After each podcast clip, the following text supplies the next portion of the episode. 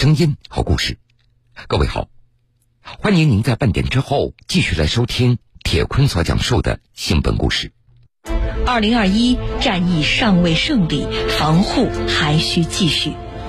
江苏新闻广播提醒您：个人防护不能大意，戴口罩、勤洗手，出行保持一米安全距离，尽量减少外出访友聚会，不扎堆聚餐，不图一时热闹。主动配合相关检查，对人对己都负责。生命至上，坚守不易，众志成城，共同战役。您的理解配合是不可或缺的助力。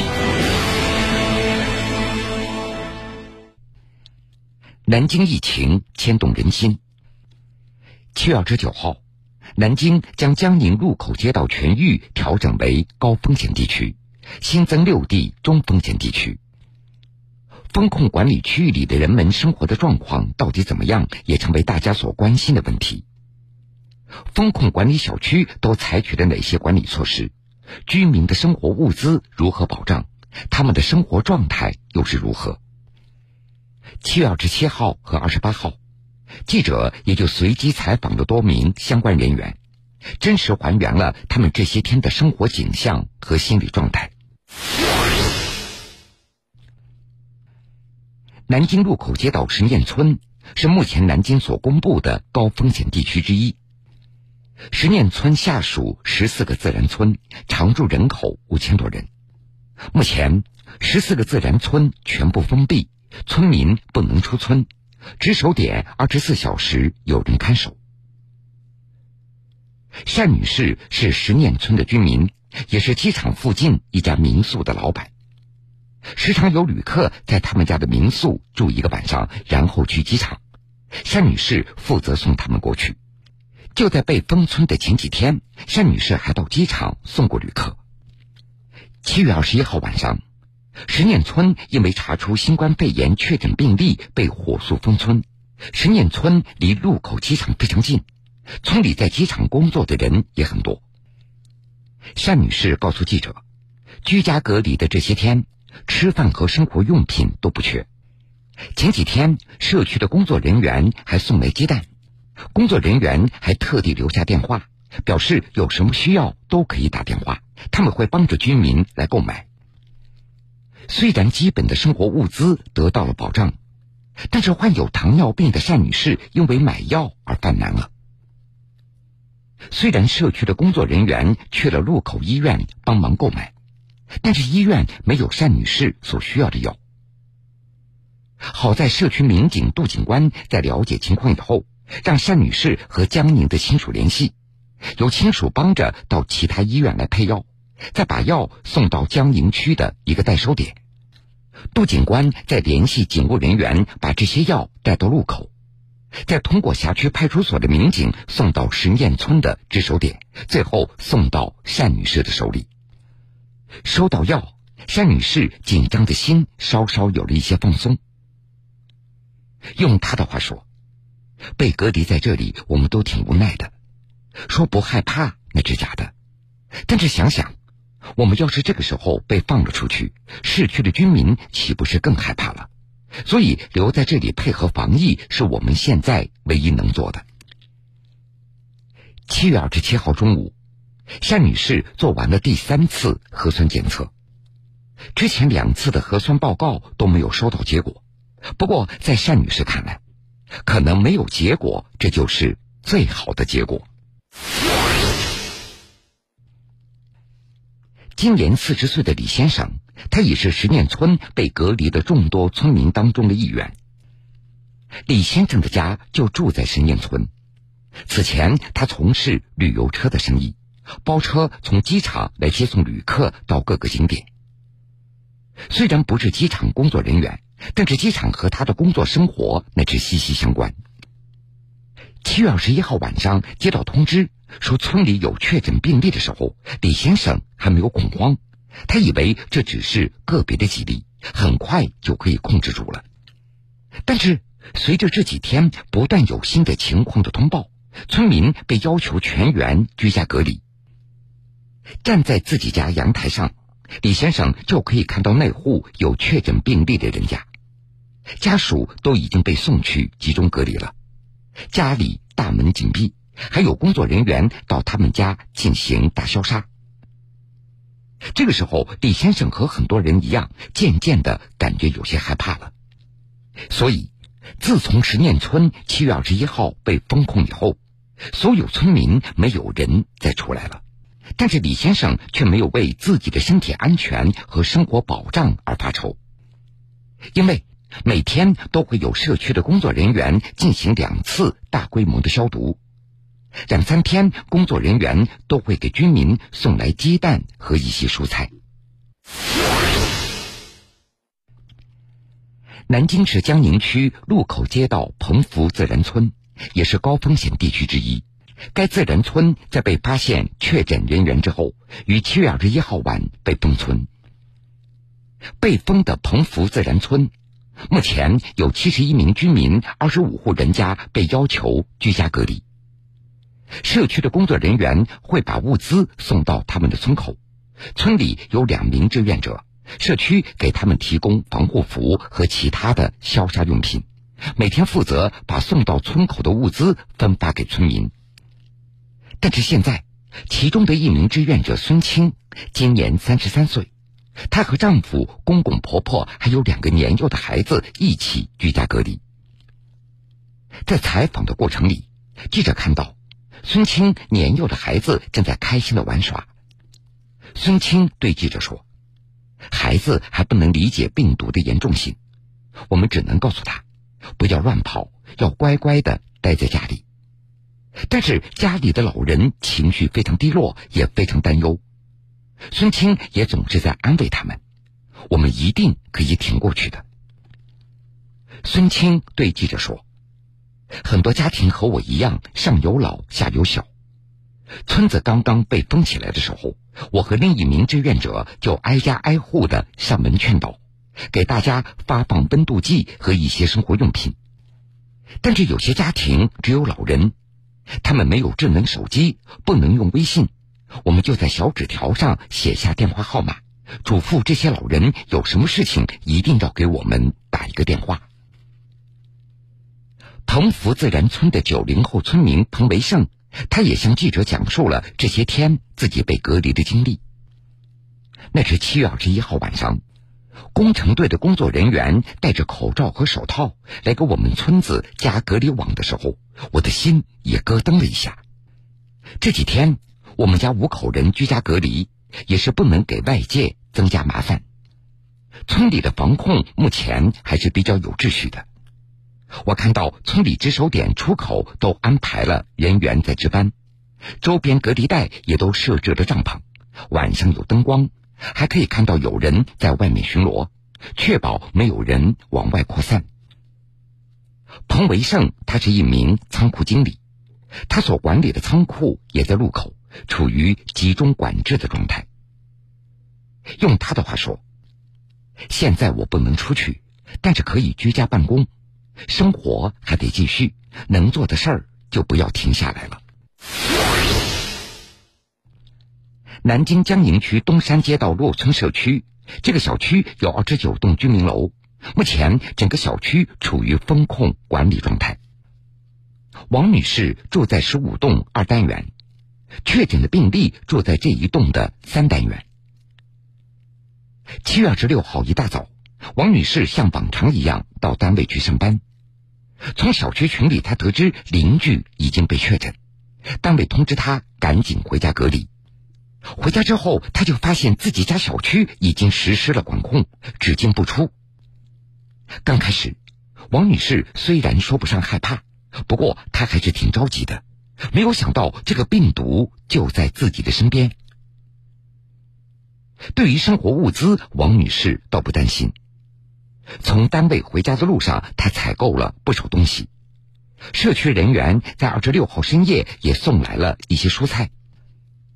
王女士告诉记者：“小区封闭之后，居民可以叫外卖，有每栋楼的志愿者在小区门口拿到以后送到各家。”王女士也向记者坦言，一开始她有些迷茫，不知道该怎么办，没有头绪，有些问题她也不知道该问谁。七月二十八号下午，当记者回访的时候，王女士说，有的问题已经得到解决了。当天上午，已经有人专门上门做核酸检测了。对于目前的状态，王女士向记者说：“大家正在互相的适应中，看着志愿者跑来跑去也挺辛苦的。有的困难，我们邻居互帮互助，自己解决，一切都可以过去的。”南京路口街道张桥村离路口机场直线距离在十公里左右。截止到现在，已经摸排出有三十一人在路口机场工作。五十岁的张红宝现在正在家封闭隔离，他是路口机场的一名搬运工。他记得，七月二十号晚上十一点，接到通知到单位集体做核酸采样。二十二号社区通知他要居家隔离。张红宝告诉记者，在家隔离的这段日子，生活还是有保障的。可以在网上下单当地超市的一些商品，然后由社区志愿者拿了以后送到家门口。张红宝家里有五口人，大家都住在一起，平时看看电视，有时也在自己家院子里散散步。他说：“我在机场上班，曾经也经过疫情最严重的时候，其实我是有心理准备的，平时也比较注重消毒。”对于在家隔离也能接受，家里其他人也在逐步的适应。其实在家隔离是比较安全的。王超是路口街道张桥村的一名网格员，每天他走路要超过一万步。他介绍，张桥村有一千多户，三千三百一十六名户籍人口，在通往外界的地方设立了十一个卡口。其中三个有专人值守，其他的全封闭。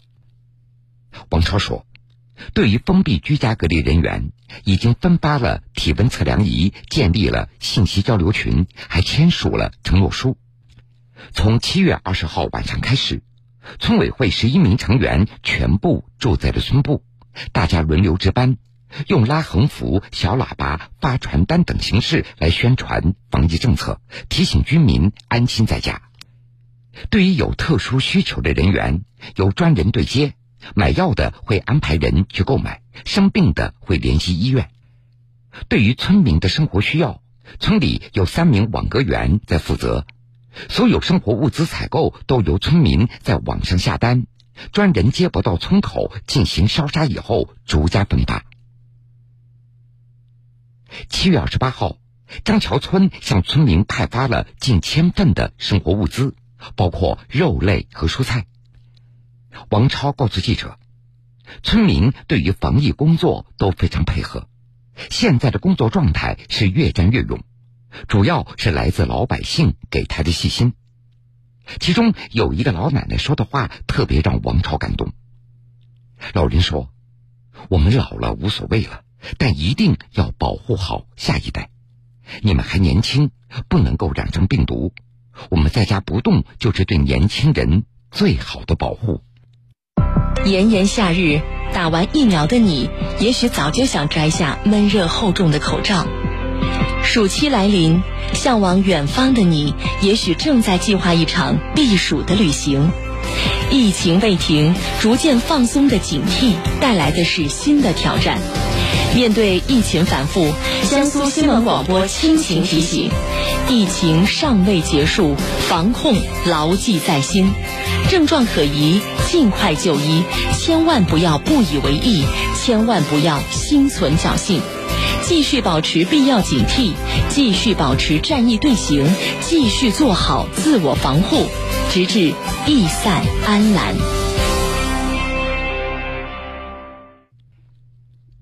七月二十六号晚。南京市发布关于进一步强化小区自然村疫情防控工作的通告，所有小区全面实行出入严格管控。那么，目前各个小区的疫情防控措施做得怎么样了？居民的生活保障是否平稳有序呢？下面，我们就跟随记者到实地探访一下。上午，记者在位于南京市江陵区邻里社区的中航月园看到小区门前的雨棚正在进行加固。小区物业工作人员唐蕊告诉记者，从二十四号左右，外卖快递已经停止进入小区，分别放在门岗和小区门口的菜鸟驿站，由业主自行领取。现在我们已经在那个业主群里面去通知业主，小区的话只留一个进出口，从这个大门的话进出，然后呢设置了那个外卖快递的一个摆放点，进出的业主啊都测量一个体温，出示健康码。其他的就是像防疫物资的话，小区都有准备，然后如果说是有什么紧急情况，都会马上进行隔离的。业主出示健康码，测量体温后，通过门禁人脸识别进入小区，小区严格管控，社区居民也表示理解。测量温度嘛，然后就是有要出示苏卡码嘛，外卖都放在门口嘛，肯定是支持的，也比较好，一视同仁。这样大家都是这样的话，都严的话，呃，觉得也比较安全嘛，也也会比较支持的。多走几步路，全家都安心。在南京市秦淮区淮海新村，记者看到部分居民戴着口罩在取外卖。对于快递外卖不能进小区的情况，大家都表示了支持和理解的态度。南京市秦淮区淮海新村居民孙先生：“这个肯定是要支持的，像外卖送到小区门口，快递到驿站或者快递柜自取，这些都不会给我们的生活造成呃太大的负担，反而会给防疫提供很大的帮助。然后支持这些政策，其实也是在保护自己和家人。”叮咚买菜华东地区公关负责人田飞也表示，为确保疫情防控举措落实到位，配送人员的电动车配送箱每天早晚各清洁消毒一次，并且要求每天对生鲜食品可能接触的器皿和设备消毒至少三次以上。同时，叮咚买菜一线员工每天至少测量两次体温，体温无异常才能正常上岗。田飞还表示，目前已经全面启用预约制，当前时段约满后可约下一时段。市民关心的绿叶蔬菜、猪肉以及米面粮油等，目前备货充分，可满足八万户左右居民的日常生活。针对封闭小区，叮咚买菜还将采取无接触货架和小区临时存放点的方式来进行配送。目前在全市范围以内，我们已经开始全面铺设无接触配送货架。隔离中，社区居民的生活物资保障也牵动了大家的心。面对南京市疫情防控形势和中高风险地区物资需求，南京仲采物流中心启动应急支援预案。二十七号早上六点，四百多名仲采物流中心的工作人员开始分拣需要运往路口仓库的物资。上午十点左右，十三辆南京邮政的邮运车陆续驶出仲采物流中心，车上的物资包括粮油和新鲜蔬菜。预计粮油能够供隔离中的社区使用两周。仲采经营服务有限公司副经理钟祥。我们现在主要送到是路口，就是空港这这个区域。嗯，目前是面向我们是大概两万五千份左右，也就是可以这么理解吧？两对对对对，两万五千个家庭啊。呃，米和油的话呢，我预计应该有两周左右的用量。嗯，呃，蔬菜的话呢，呃，估计可能三到五天，这个看每个家庭的这个人数不一样。坚决落实外防输出、内防扩散、严格管控措施到位的社区疫情防控。当前，南京各个社区的防疫管理方面进一步升级。哎，你好叔叔，我们这是那个网格员，然后来上门给您核实一下信息的。我看您是没有去做这个。一大早，南京雨花街道南镇社区的网格员陈树阳拿上了笔记本，来到辖区内的小区上门走访，通知辖区内的部分没有智能手机、大数据难以覆盖的居民进行第二次全民核酸筛查。记者了解到，居民徐大爷最近就是身体不好，儿女也不在身边，是社区重点关照的对象。这几天，小陈每次扫楼排查都会来到徐大爷家问问情况，认真的工作态度让徐大爷竖起了大拇指。他们上门为我们提供各种各样的服务嘛，就是主要是是核酸检测方面提醒，他们是很仔细、认真，凡是啊就怕认真两个字是吧？只要认真了就能把事情做好。疫情发生后，小陈和南站社区的工作人员便肩负起整个社区的防疫工作。这个辖区内单是在籍居民便达上万人，任务十分繁重。他们常常是每天七八点钟出门，深夜两三点才能休息。同时，由于地处铁路南京南站附近，流动人口数量较多，很多人只能通过人力进行逐一通知排查，使得他们的工作难度更大了一些。不过呢，网格员们虽然辛苦，辖区的居民也把这份辛苦看在眼里，记在心上。居民陈红。说，上门扫楼的时候，其实我们心里面是感动的，但是我们也替他们担心。你看每家每户的，他们有的时候不知道，有的人不理解的，还发发牢骚。他们都是年轻人，年轻人嘛，他们都冲到前面去了。这个我们老百姓心里面既感动又心疼。佩戴好口罩，测量体温。住宅小区如今也加强了自身的防控工作。在南京雨花台区一小区，记者看到小区门外摆放了桌子，专门给居民放置外卖等物品。所有人员进出都要进行相关的查验。小区货架以及小区内电梯等区域也加强了消杀工作。万科物业驻场经理王春潮说：“首先，针对门岗方面，对于所有进出人员、车辆进行量体温、检查健康码。我们在门岗设立了外卖快递的暂存点。”方便小区住户，呃一些物资的存放，同时物业工作人员也能够提供相应的送上门的服务。我们对于住户一对一进行宣传，全覆盖的引导业主来进行这个核酸检测。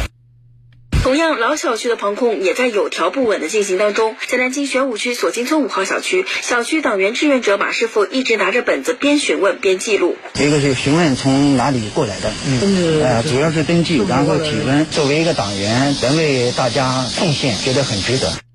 测温、核验、登记外来人员信息，一个都不少。